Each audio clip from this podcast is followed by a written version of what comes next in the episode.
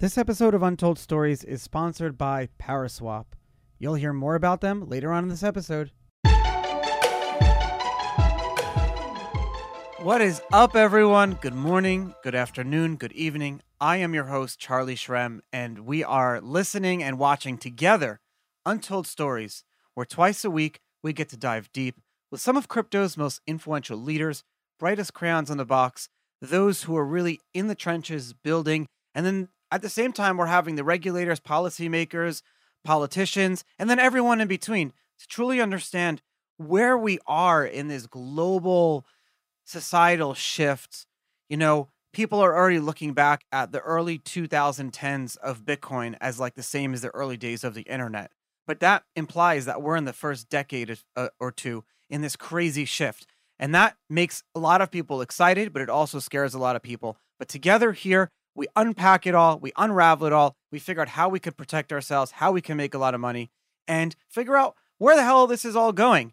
And happy Monday. I really appreciate my guest today, Wesso. Thank you so much, Beefy Finance, from coming on Untold Stories today. Good morning. Good morning. Yeah, excited to chat. You this is the first time you've ever made an appearance publicly. You've ever shown uh, your face on audio.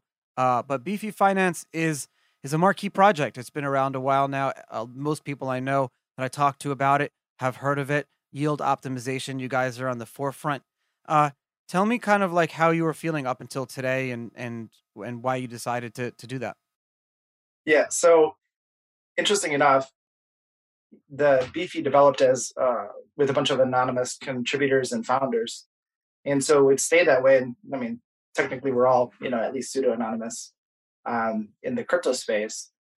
But we know as we became larger and we wanted to start doing conventions and starting to like get in front of more people um, especially like you know marquee partnerships so you're talking about like big exchanges and so on and so forth somebody has to sort of at least dox in some way or some capacity so that you know they can put a face to whatever the project name is.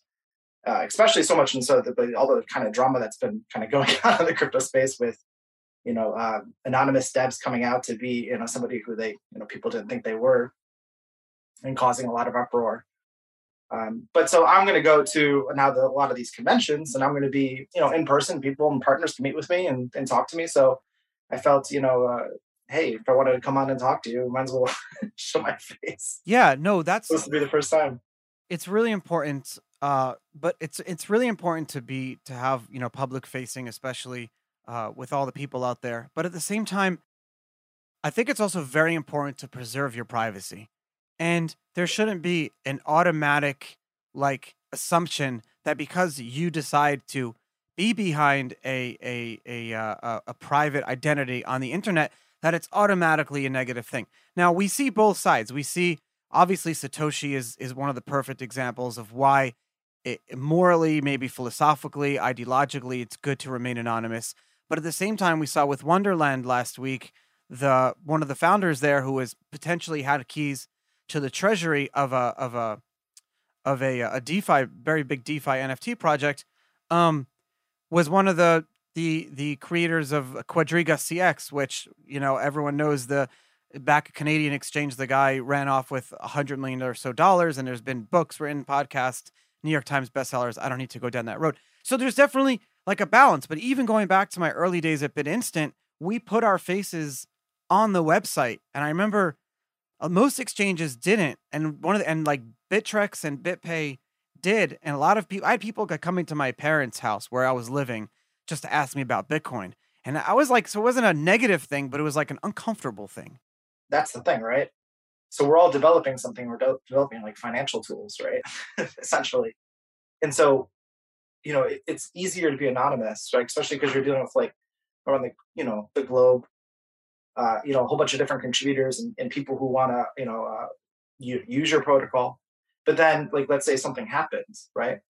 And if you're not anonymous and you're the only docs person on the team then sort of like you're the target.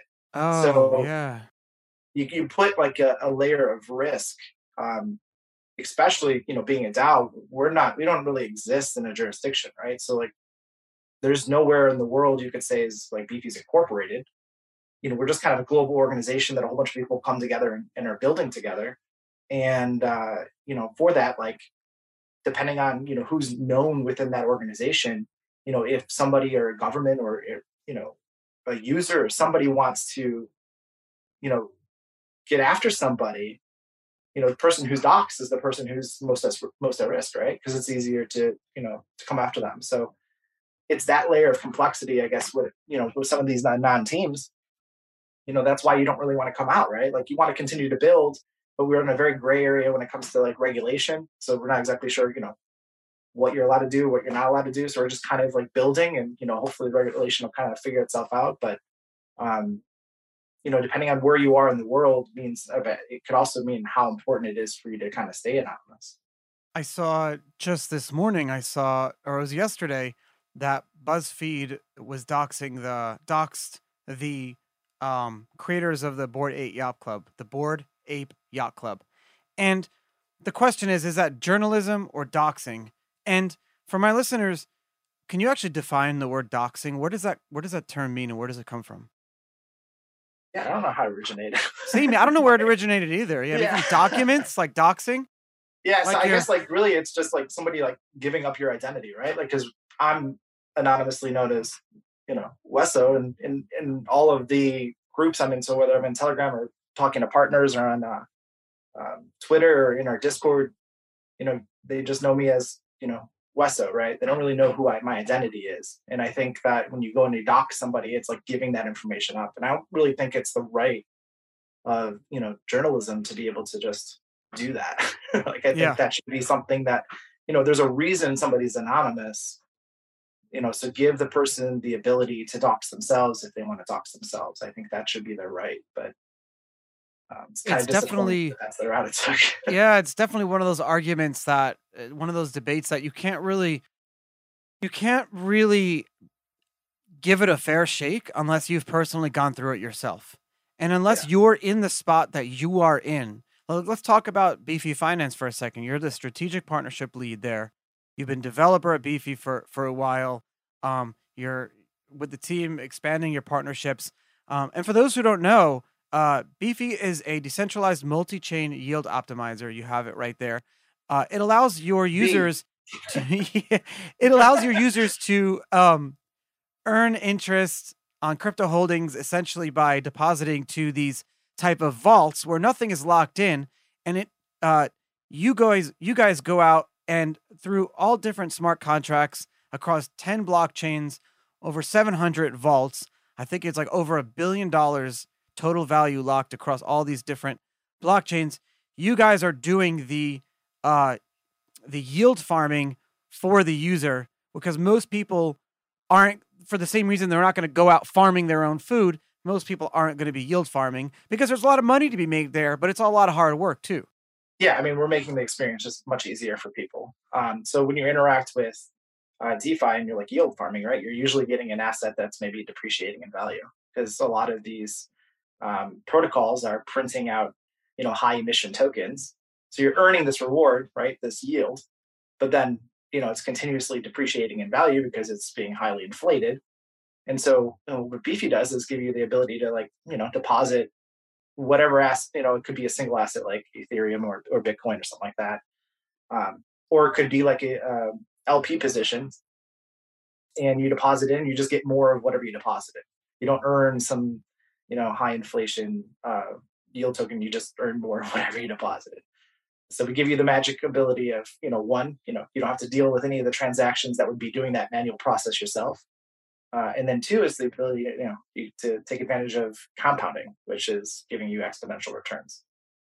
Compounding. Most people don't understand even. Uh, uh, I think it was Warren Buffett who said that compounding interest is like the best way to get wealthy over a long a long period of time. Uh, and I, I agree with that a lot. Um, just keeping your crypto, you know, and that's why I think that uh, DeFi on Bitcoin is gonna be huge for the next year or two as well. Yeah, I mean, like DeFi in general. Yeah, it's still like it's a baby. Uh, we just talked about you were talking like in the lead-in about uh, you know uh, the, the boom of like the internet, and then like you know Bitcoin, and it's like well, DeFi in itself is only, I mean, maybe a year and a half old since like comp started rewarding Yeah, people for, for putting on comp. So um, you know, it's still really, really early on. And so we're seeing like, you know, little different explosions in, in different parts of DeFi, right? There's, you know, Ethereum had an explosion when it was a whole bunch of different protocols coming in, bringing in like traditional finance products. And all of a sudden you can do that in a decentralized finance, you know, fashion. And then now we're seeing, okay, well, this boom of all these different blockchains, uh, you know, either, you know, layer ones or, you know, layer twos and you know so there's all this like you know then defi protocols that are moving into you know less expensive transactions into these other blockchains and um, you know the opportunity then is all you know booming there since there's all these new protocols and so it's it's uh you know we're going to see i think continued development i think we're going to see more advanced product uh, products more mature products um, you know more traditional finance type products uh, as like the innovation continues to develop and and all the protocols are starting to play on top of each other. And so that's going to be everywhere. I mean, it's going to be you know any chain that can you know gives you the ability to create smart contracts and the ability to program. Um, you know, you're going to see all the innovations start to happen again. the total the total like market cap of of all crypto excluding excluding Bitcoin is like two trillion dollars. Including Bitcoin, it's um, it's less than three three trillion dollars. The total value of like just the American real estate industry is like thirty trillion dollars. Just that one industry. A lot of naysayers believe that DeFi yields won't exist even a year or two from now because a lot of it is like what you not what you said but kind of what i'm thinking is like storm chasing right little explosions kind of and you guys are the storm chasers getting the yields bringing it in for the users and then being able to launch as many vaults as possible and you're like following that. But the naysayers with the yields can't explain why traditional finance is only offering 1 to 2 1% to retail yet you can get earn 7 to 8 to 9% with yield farming even with CeFi even with centralized finance now like on Voyager you can earn 9% or you can earn 5% on Right. on Bitcoin or whatever it is so even CeFi can offer these yields I think because they can't explain the fact that all of that yield that's going to, to, to traditional finance, where is that going?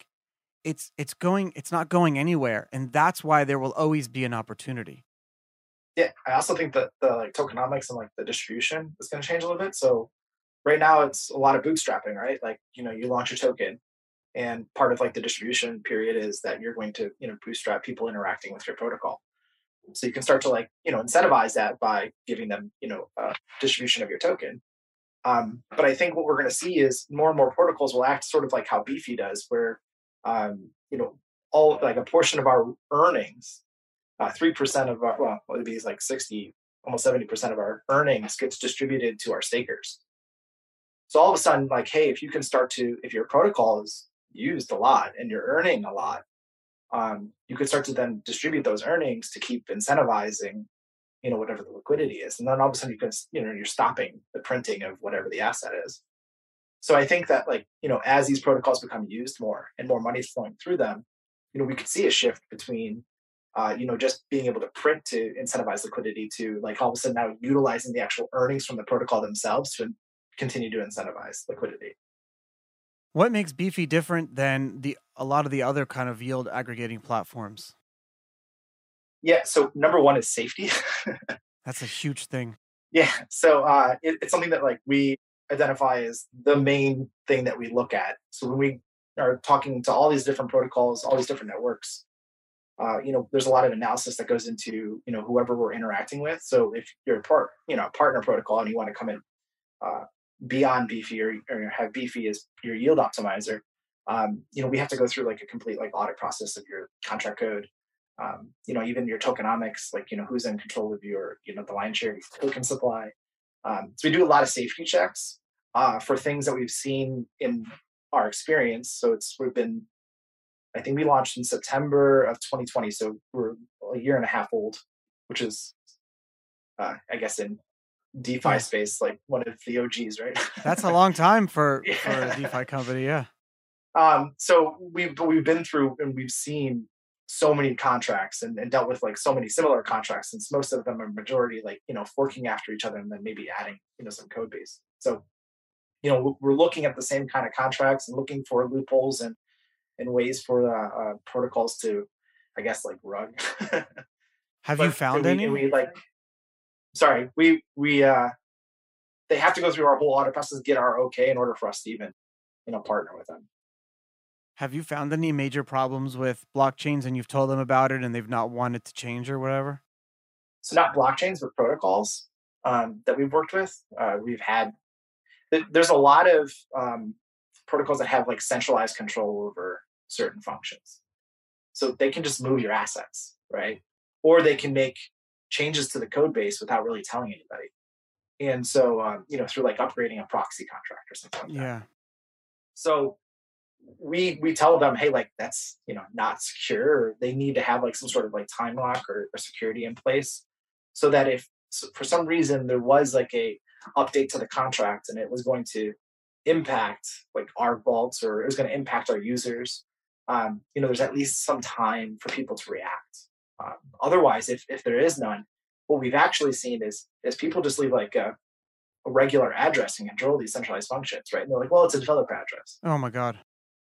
and then they open an email and someone steals the private keys and then they have complete the hacker has complete control over the protocol Yeah. and, and it's happened like multiple times All the time. It's been happening for 10 years in in this industry, these type of Yeah. things.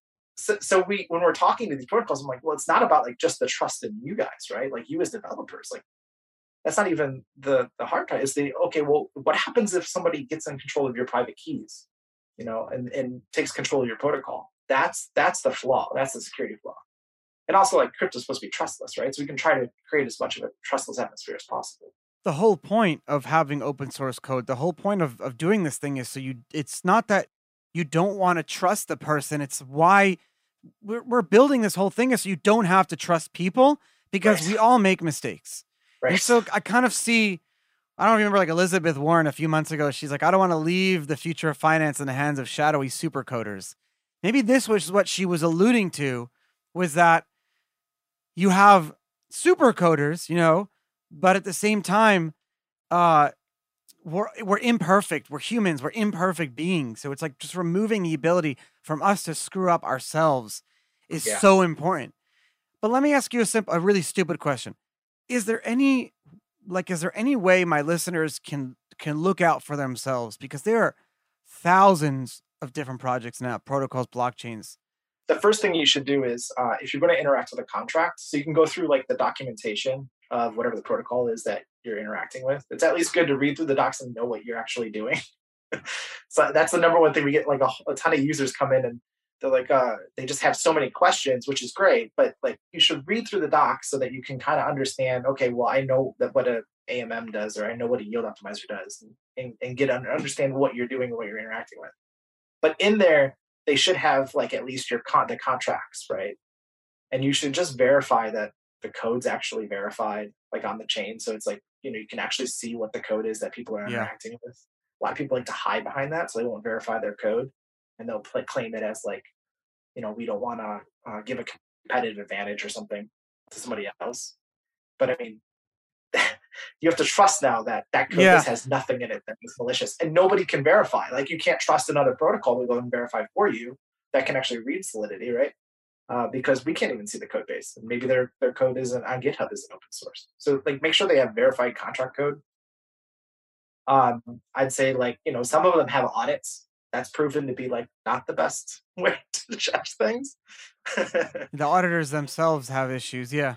yeah, I was gonna say at least somebody else has like actually reviewed some of the code. but we've we've seen plenty of protocols have issues even if they are audited. so, But you don't know what you don't know. That's the Right. that's the problem, especially now, which is why you can earn yield because you're building the plumbing now to replace every industry. That's why so many blockchains exist. We're replacing and they need to be custom built and custom tweaked to be able to do different things better. There are trade-off decentralization versus centralization trade-offs. Like you said, is so early. For at least the next decade, these things are going to be bootstrapped. They're not all going to be owned by big tech, at least in the beginning. A lot of them will. I'm surprised you don't see more big tech chains.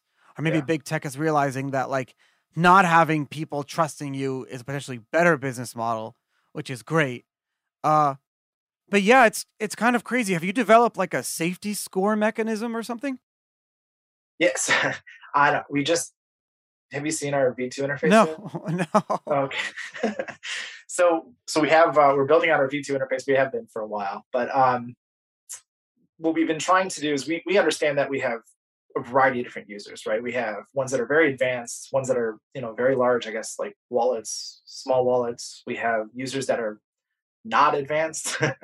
so uh, what we've been trying to do is is create a interface that gives everybody what they need. So um, we have in our V2 interface a safety score. So depending on each of the vaults, it will go through whether or not like uh, somebody's been audited, uh, whether the uh, code base is like you know uh, been used a lot, so it's you know it has strength in, in the amount of time that it's actually been out there and not been manipulated.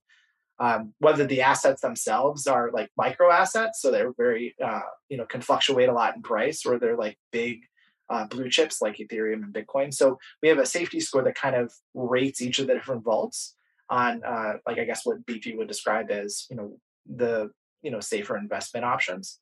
And then we also have uh, charts that show historical APY. So if you're like, this return just seems too good to be true, which sometimes it is, right? That's I mean, important. like especially if you're getting a early bootstrap period, you know, you could see returns on Beefy of like, you know, trillion, quadrillion percent APY or something like that.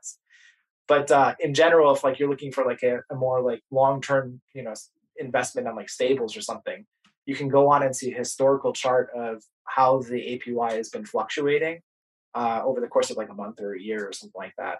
Uh, to see, you know, historically, is the APY going to stay consistently at 20%? Or if I'm just getting in this now and then it's going to drop like in a week to like 10%. Uh, I can kind of give you some historical records for that. So the V2 interface is supposed to give you like a ton of investment information so that you can go in, I think, make, you know, a good intelligent decision on, you know, whatever the product is that you uh, actually want to invest in. That's really wonderful. Yeah, it's more information, especially with the APY volatility. You definitely see like sometimes it could be crazy, but then sometimes it could be like a, a good flat base. And it's funny because uh it's in the best interest of these protocols to work with you because as an investor, whether it be like personally or part of a fund, I'm looking for percent staked. I'm looking for what percent of this token is staked on some sort of token economic lever system to protect against bear markets. Do you think that bear markets will be different now because these protocols have these built-in systems for people to like long-term financially plan for their for their like how they view the price of the token? yeah, I mean, you know, bear markets aren't great for anybody. but I, in general, like the whole space is kind of a little bit different. And I think it's funny because you're, you're talking a little bit about like, you know, the, I don't know, I guess you can kind of say we've been sort of in a Yeah, whatever this is, this has two market. Yeah. months. But, uh, you know, like at Beefy, you know, it really hasn't affected our TVL because we have such a large uh, ability or large uh, amount of options for stable vaults. So when people wanted to flee like more volatile assets, they just deposit in stables. So like, you know, our TVL hasn't really fluctuated. It's main, remained pretty consistent of like right around a billion, a little over a billion. And um, I think like, you know, as you know, what we were just talking about, there's so much innovation still happening um, and so many like new protocols that are coming on, you know, coming on board. There's going to still be like a lot of money that wants to, you know, get in and, and be part of this. So I just don't see like, you know, I think the bear market have a hard time because of the amount of opportunity right now still going on. Um, so maybe we'll have bear markets certain assets, but I think as a you know the whole space in general is going to continue to keep building.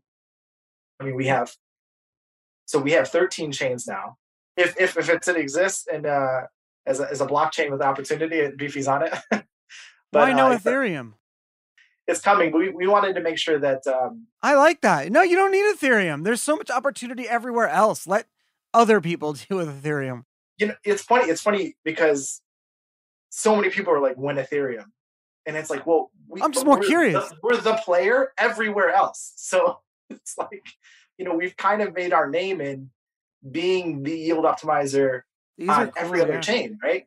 And so much so that all these new networks that want to come on or that are starting, right? So, and, and need to get like protocols over there to, to help bootstrap their ecosystem want beefy. So it's like, you know, now it's we're on 13. We have like four or five that already are saying, hey, we're launching in the next, you know, like five, six months. We want you to be on. So we're continuously having this like um you know this drive to continue to build and continue to expand on all these other chains. For Ethereum, you know, that we're going over there. We're a yield optimizer, similar to some of the other ones that are over there, like, you know, I guess like Harvest and, and Pickle and Yearn. And um, they all do something a little bit different. Uh, so, but we're going over there to compete with everybody, right? And we have a low fee structure. Our fees are like 4.5% compared to like, you know, I think some over there on Ethereum are like 20%.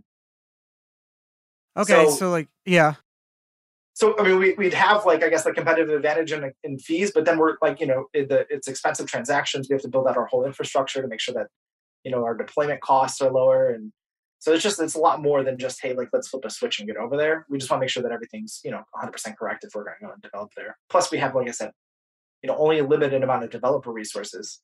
So if we have all this opportunity on new blockchain, um, you know it's it's hard to to verify which one's going to be the better opportunity. Sorry to interrupt your regular scheduled programming, but I wanted to tell you guys that if you're using Pancake Swap, Uniswap, DYDX, Sushi Swap, you're doing it wrong. You need to be using Paraswap because Paraswap is a user interface, a decentralized smart contract platform that sits on top of all of these. And when you go to Paraswap or untoldstories.link forward slash Paraswap, because they're refunding your gas, if you go there, then you'll be able to, on top of Ethereum, Binance Smart Chain, and Polygon look for the best prices for your tokens and swap and do everything in one predefined transaction on chain instead of having to do the approval to this token, to that token, to do all these different things. Paraswap does it all for you. It's decentralized. They just released their API version 5 that you can see everything. It's all open source. Very cool stuff. Untoldstories.link forward slash Paraswap. If you're using any of the other decentralized protocols, you're doing it wrong because you need to be using the routing, beautiful Paraswap routing system, and it's fully decentralized too. It's gorgeous. I'll talk to you guys soon. Okay, so so I'm on I'm on Beefy and I'm on the uh I'm on Polygon and Paraswap which is one of our sponsors. Love them. Been sponsored for over a year. Oh, too. Great, great company, great people. I think I've had them on the show twice. So you have a pool here, the Paraswap Matic LP, where I can buy the token or add. Li- I could buy the token directly there. For, I'm assuming for other stuff, there's a swap function built in, and then I can add liquidity. So what is this specific LP token? What would I normally be doing with it? And then what essentially can you tell me like do you guys or what does the pool vault do with it? And then how does that affect Paraswap as a company? Okay, we'll, we'll start with. This is so cool. We're explaining DeFi yield optimization yeah, to people. Yeah. So we'll start with what like yield farming in general, right? So uh, I think that one's what QuickSwap pool. Yeah, uh, I think so. Yeah. Okay. Yeah, QuickSwap. So, so for QuickSwap, um, so you get like I think it's Matic PSP, right? Is the the token. So you would have to, you know, Paraswap has their token. In order for people to trade PSP on QuickSwap, um, you know, there needs to be liquidity. There needs to be, you know, people to pool together, you know, Matic and PSP so that you can trade out of PSP into Matic if you wanted, or to whatever else you wanted.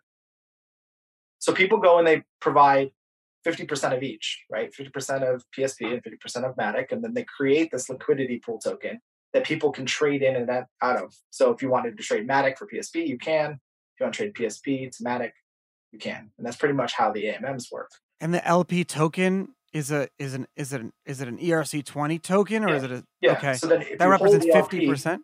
Okay. Yeah, you would hold then that position of or that amount of you know the LP that is provided on, on uh, QuickSwap.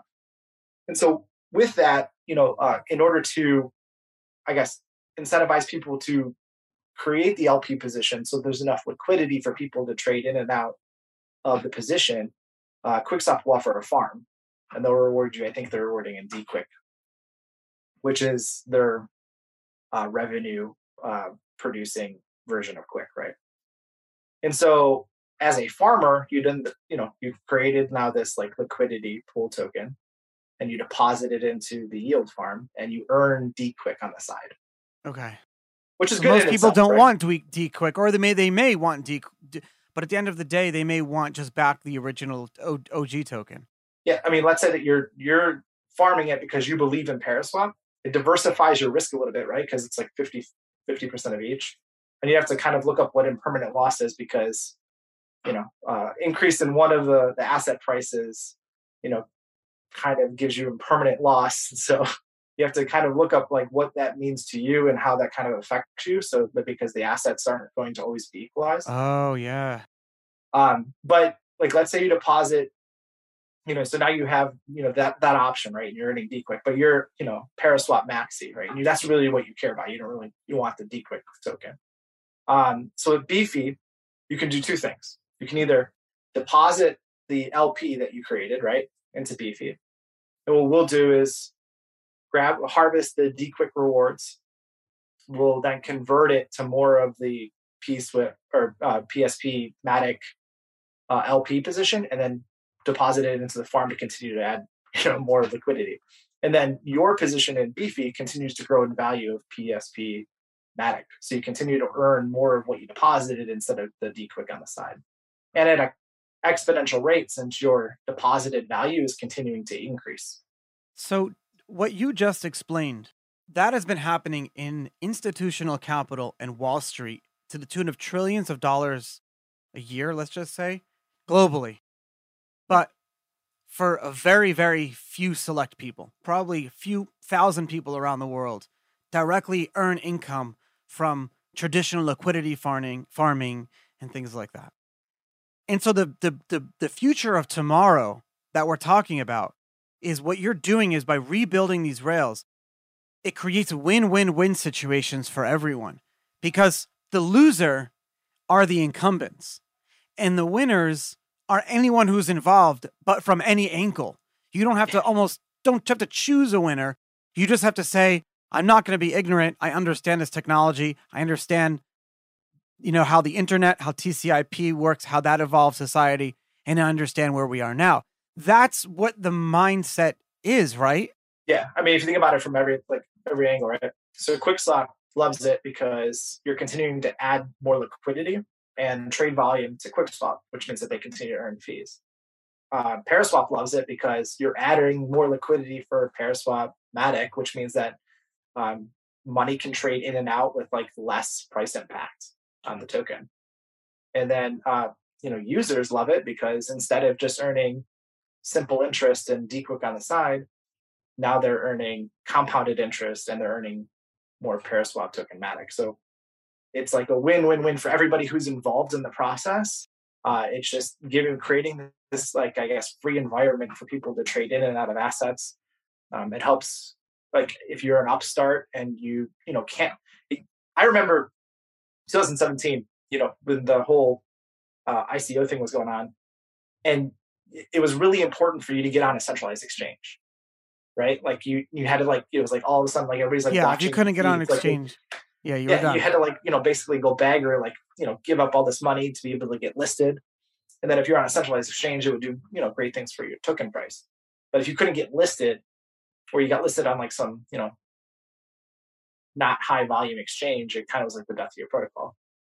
This this whole like decentralized exchange thing that Uniswap started lets like all of these protocols like to basically come on and I guess through emissions, at least at first, they can kind of bootstrap themselves. So you don't have to rely on a centralized exchange. You can just do it yourself. You can go add liquidity or you know make a partnership with you know one of these exchanges and, and see if you can you know incentivize you know the liquidity pool. So it's freeing from, from that, Yeah, like freeing from innovation at least. How will this affect like have you do you think about how this will affect like insurance products or companies' ability to start up a supply chain somewhere or like um with like institutional capital with stock and and and you know underwriting investment banking is this, is this going to change how we do all of that I mean, institutions are already using it. like, true there you go they I mean they're already they're already using you know products like I'm sure ours and, and Yearn and, and stuff like that because you know it is as long as you prove yourself as to be secure and like investable thing and, and we actually have um we're talking about like a, insurance on the crypto side, there's like smart contract insurance. We have a partner with uh, InsurAce that's like insuring our vaults. So we have like these added layer of security protection that like encourages, I think, you know, institution hedge funds and stuff like that to, you know, use Beefy to generate higher yields. And I think you're going to see more and more kind of get in the game uh, when it comes to that. But yeah, I mean, the opportunities are kind of endless. And, and really, I mean, we're talking, we're talking here, and I think there's like only probably a portion really kind of understand all of this, right? Yeah. And that's even on the, on, you know, traditional finance side if you've I, I, tell people if you've made it this far into the show and and still understand like most of what we're talking about you are like the crypto 1% uh this is not easy stuff we're learning it as we as we talk about it which is why this show exists i didn't want to be uh vanilla like explaining things at a very high level this is a show for industry folks if you work in the industry you're listening to this because we're talking to other people. This is the development of the of of crypto right here. Talking, wargaming, coming up with ideas and and and things. How many good ideas? And what's cool about it is that I see so many new businesses launching as DAOs. In fact, this show will probably be owned by a DAO in the future. Uh, yeah, like a DAO will come along and sale? offer to buy it or something like that. Well, it's not for sale, but that's the future. DAOs are going to buy up IP media rights. They're going to buy everything. They're going to own from Blockbuster DAO to Constitution DAO. I I really really need to understand more and I think regulators need to understand more of like the new type of LLC how this would all work. But do you guys have a DAO? Do you run a DAO? Yeah, we're DAO we're actually so if you want to look at like actual DAOs, right? So a lot of people tell they say that they're a DAO, but they're really not run like a DAO. they're just a couple couple people that are like making you know decisions. Um, you know, so we actually had four founding members that created Beefy, and the goal was always to like hand it off and have the DAO run it. And so I'm not one of the four uh, original founders. I came on in uh, February of last year as a developer, just like wanting to contribute. And um, the four founding members are no longer part of Beefy. Like really? One, um, yeah, one of them stays on like mentorship capacity, but the others have like you know left and, and moved on, and they've handed it off as a DAO to the community. So everybody who runs Beefy right now is a contributor, and we've even started to implement you know contributor um, you know monthly kind of like re, uh, re, reoccurring contributor funding, so we can kind of like pay our contributors uh, we do bounty programs. Uh, everything that's like has to do with our treasury is voted on. Um, we actually just had like there's a whole Fantom thing going on with like uh, Andre's uh, Solidly project. so yeah. We actually had an AMA today because we're having we're going to have a, a, major vote on what we're supposed to do as one of the protocols to receive the NFT from from Andre. So, um, you know, we're trying to be very engaging. We'll have like you know uh, Twitter posts about you know DAO, important DAO votes. So we're trying to be the DAO, you know, that sets the standard of like how this is supposed to be done, right? Like so, relying on the community contributors in order to continue to move the DAO along. Um, you know, making sure that our treasury fund, uh, you know, decisions are you know open and transparent, so that and then it's controlled by like a multi-sig of like seven community members to make sure that if any of the transactions are going through, they're legitimate. Um, so it's like a check and balances type of system. So you rely a little bit on the core contributor base to say, hey, we we understand that this team is, you know, wants to continue to develop everything and we trust them. But at the same time, there's a checks and balances from the community, making sure that we're supposed to be doing the right things, that we're spending the treasury in the right way. Um, so, but it, it's a continued development. I think DAOs are, you know, just as early as everything else, we're going to continue to like, you know, grow and, and learn how to how to run things, but it's a little bit difficult. so if you've if you've built a reputation a good one in the industry and you've worked for like, you know, the founders of Beefy now go do something else. Their .eth NFT identity, let's just say they weren't doxxed. Their .eth NFT identity, or maybe they're use unstoppable domains and they have like a dot wallet or dot NFT, but you have an NFT that represents your identity now, and you've attached your you've attached your integrity, you've attached your honesty but you've attached your lifetime reputation now to this identity. In fact, you could argue that the founders of Beefy, their NFT identities have more value than their in real life identities. going back to the first part of the show that we were talking about doxing, is doxing almost going to be something that we won't even talk about in 10 years because identities will be more uh, it'll be more important to have your identity have online reputation. Do you kind of see where I'm getting with this question?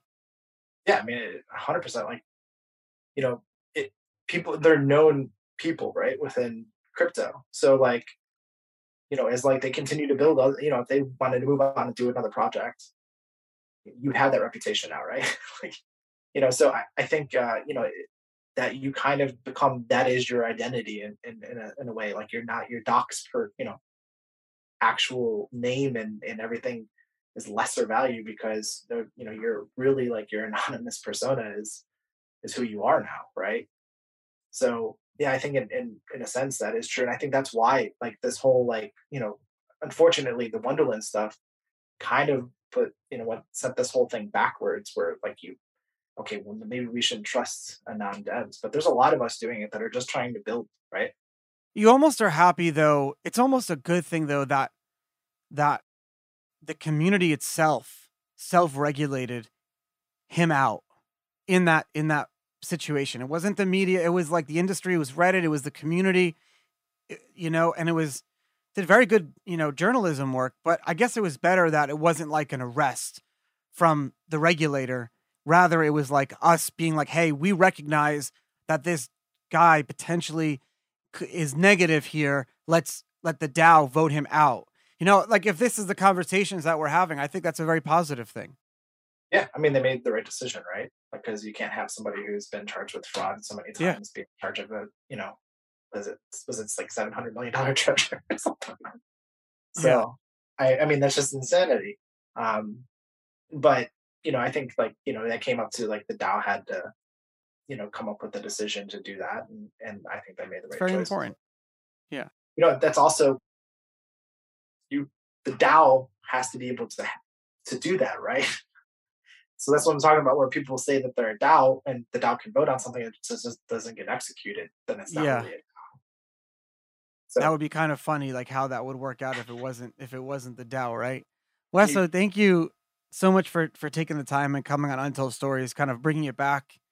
Uh, this is a very interesting conversation talking about identity and management, or what is more important. It's maybe it's like the fact that we care about reputation integrity. That's the important stuff, and how to like transfer that from here to to there, I think that's what we're going through and we're figuring all that out. So thank, thanks for, for talking about Beefy today and, and, and having a great conversation.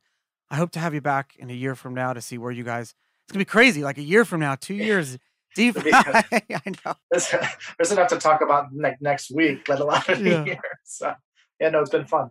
Thank you. I'll talk to you soon.